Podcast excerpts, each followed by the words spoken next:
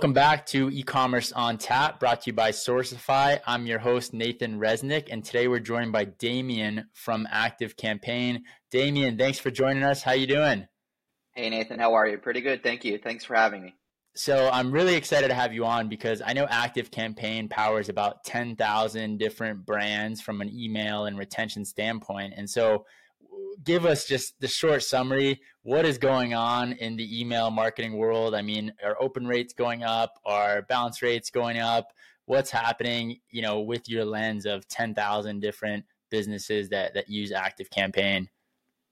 Yeah, so I, I think one thing that comes to mind immediately is just the concept of like automation and and just having control over that first party data and that shopper profile and understanding absolutely every shopper at scale and being able to personalize. And that goes like so beyond like just email, right? You can like basically once you have that under control and you're able to fine tune that for your brand as a merchant, the optionality that you have, it's like email, SMS, push notifications, like ads. You can take that at a pretty wide scale, right? So I think what we're seeing is like a lot of merchants like really focusing on like just owning that data. How do I create that database that I own as a merchant? Like how many data points can I have? How many interactions can I measure?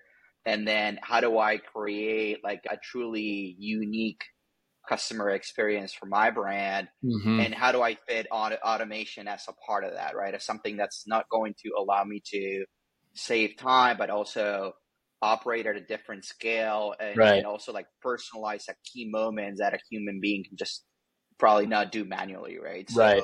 seeing a lot of focus on profitability, just and data enrichment, just owning your shoppers, right? Versus mm-hmm. like just selling on Amazon, you, you don't even get the email address there. You have yep. no control. That repeat business that needs to happen for you to be able to make sense of the higher CAC that you're paying right now Totally. Got, like a ton of focus there. That makes a lot of sense. I think when a lot of people hear uniqueness in today's world, they think AI. And so I've got to ask, I mean, is AI having an effect in active campaigns, you know, re- retention and ability to personalize? I mean, I think already with integrations to Shopify and different commerce stacks, you could already make your emails relatively personalized. But is there anything that you've seen that you've integrated AI into that has enabled you know uniqueness to kind of stand out even more? Yeah, absolutely. So there's there's a, like a couple different areas. The first one is more around how we're enabling companies that work within the platform. The typical one for that is like just content generation and, and going as a marketer, right? Going from being a creator, like from scratch to all the way to publishing to being like an editor, right? So we have different tools within the platform that allow you to just generate content, whether that's an email, an SMS, or a one to one email follow up that allow you to get that to like 80% right. So you're just coming in, right.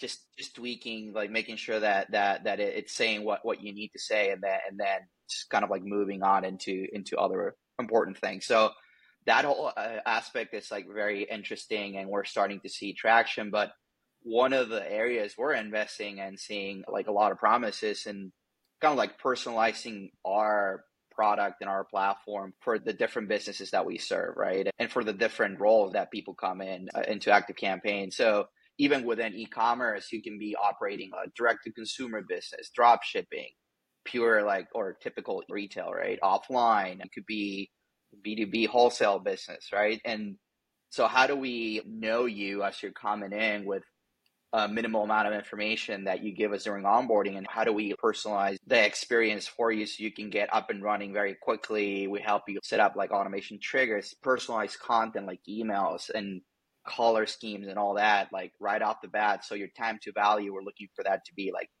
minutes instead of like days right? So right. we can make it a no-brainer. Once you start making revenue with the product like you're obviously more inclined to just stick around and go even deeper. So those are like a couple of interesting areas that we're investing on right now. From a bird's eye view, I mean, when it comes to email and email being a significant revenue driver of e-commerce brands, what kind of percentage do you think most brands should ballpark where, hey, 30% of my revenue should be coming from email or 30% should be coming from email and 15 should percent should be coming from SMS? I mean, what kind of standard ballparks do you see most merchants having when it comes to using email or SMS to drive revenue?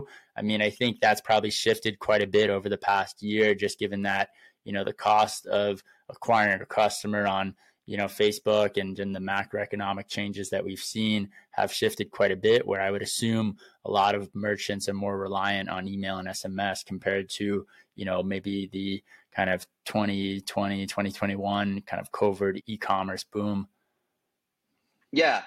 So at a high level, that's between like 30 and 40%, I will say, but that's pure profit, right? Once you have someone on the pipeline, you're able to nurture them like that. Or once they made a purchase, you're able to like cross sell them onto something else within your your product line. So the ROI on that is like super, super high. What I've been seeing is just again in the context of like automation and that being like channel agnostic, like customers becoming like really sophisticated and kind of like understanding comp preference, right? Like for each individual person, like you might be an email person, you might be an SMS person, you might want someone to like talk on the phone with you. So just the ability to drive that like one to one personalization at scale, I think it's really paying off and uh, like really important moving forward.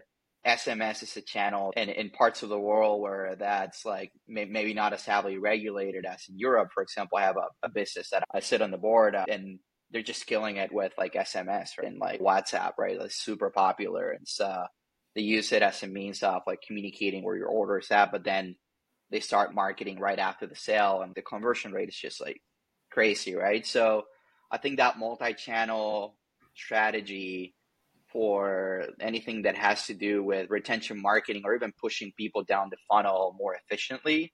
And how do you make sense of all that? How do you make sense uh, of each person by leveraging that first party data that is your as a merchant and enriching those profiles just triggering off like different automation flows or those ideal customer experiences at scale? That's really where it's at right now. I'm like the reason why I joined Active Campaign, I was really interested in coming from being an operator. Uh, I, I really want to go into one of these companies that are the enablers of that, right? That commerce enabling infrastructure that of companies that allow you to grow and and, and be more efficient and, and really, you know, Shopify, right? Like two and a half million merchants. I think only 15% of them ever break the hundred thousand dollars in, in profit. So mm. just a lot of small brands struggling to make this into something that's a higher scale. So right. I think companies like this that, that really go into your operational idea are like extremely valuable. What What do you think separates those brands that reach that hundred k or million or ten million dollar mark? I mean, is it really around branding? Is it around their ad spend? Is it around their email? I mean, obviously, there's so many different le- levers that you can pull in e-commerce, but I'm curious from your perspective at Active Campaign. You know, you obviously work with some smaller merchants as well as some much larger ones. What is really separating the the two different sizes? I, am just curious from your lens. You know, what what separates in your mind from a, a small brand to a large brand? Yeah, there, there are two things. the first one is a bit more uh, philosophical, right? I, I think there are a good number of folks out there that they just set up something online. They have like a good idea or they have like a good product to source and maybe they tried that on social and it started resonating. So they opened up their like whatever this this small store and they started selling there and they're using that as a means of supplemental income. So they are perfectly fine with getting that 50 100k a year because that's not their full-time job. It's just like a nice extra income that they're getting and they're happy with that and no reason for that not to be the case right? But then you have the others that maybe start like that or start like an fba listing on amazon and they're like hey i have something going on here. I'm gonna go ahead and focus here and expand. So i think the first one is kind of like intent to make this into something that that's bigger and there's a good chunk of people that that's not part of their priority.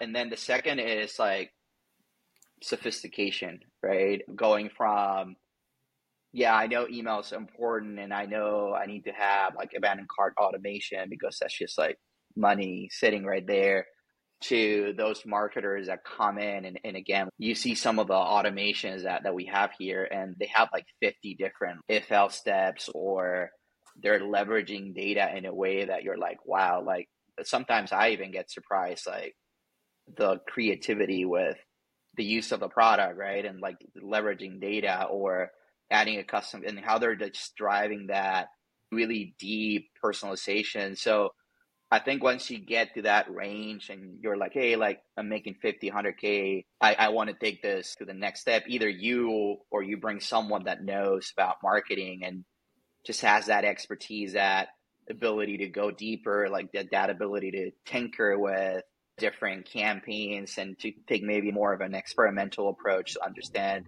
really what works for you and your customer base, right? So I think those are two things that, that come to mind usually when I see an account that's super successful in terms of like attributed revenue, which is the revenue that we as active campaign generate for a merchant.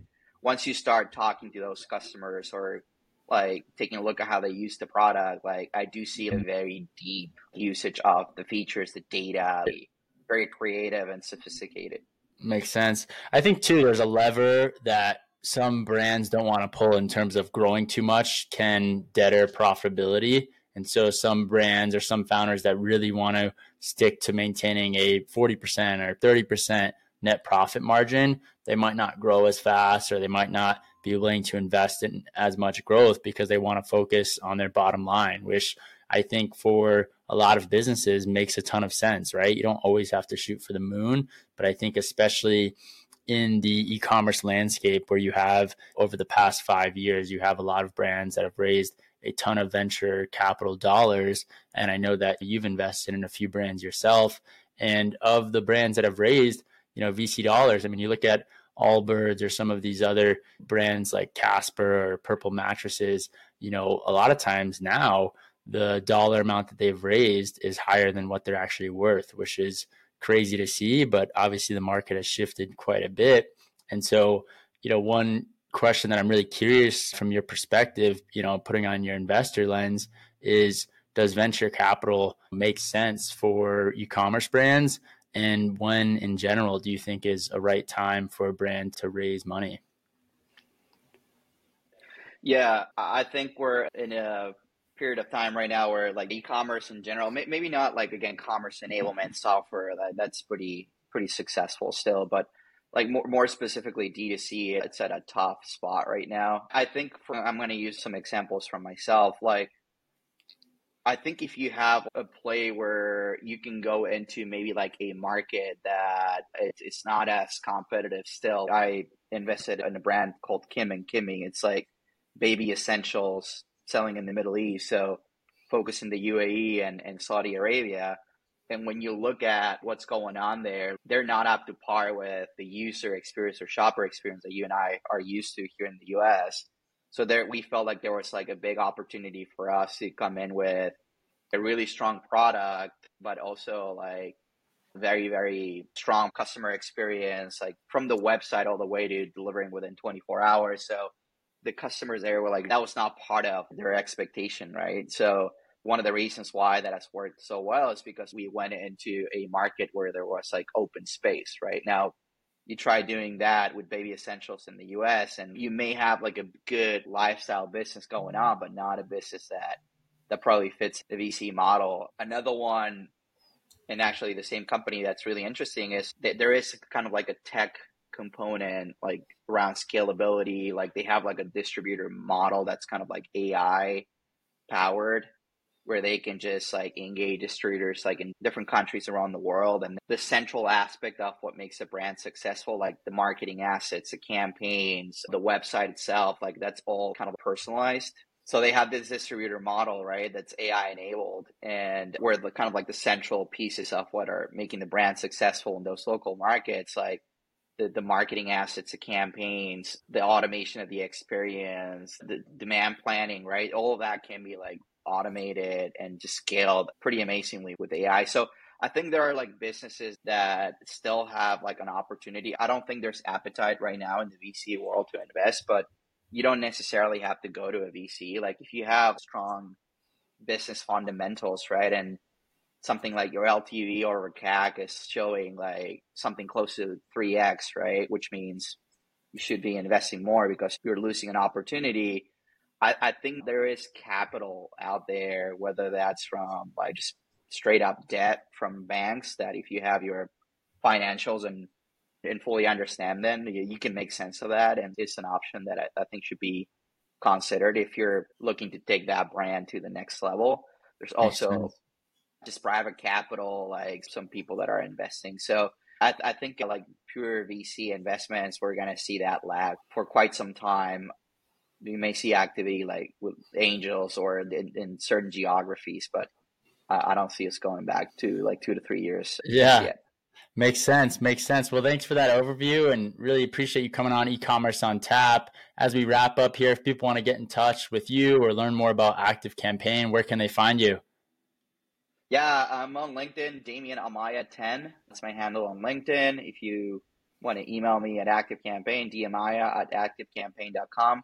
Always happy to chat with anyone in the ecom world. If you're a merchant, like facing some of these challenges, just, yeah, please give me a shout. I'm happy to connect. And thanks for having me. Really enjoyed the conversation. Awesome. Thank you again. And thank you everyone to listening in to this episode of e-commerce on tap.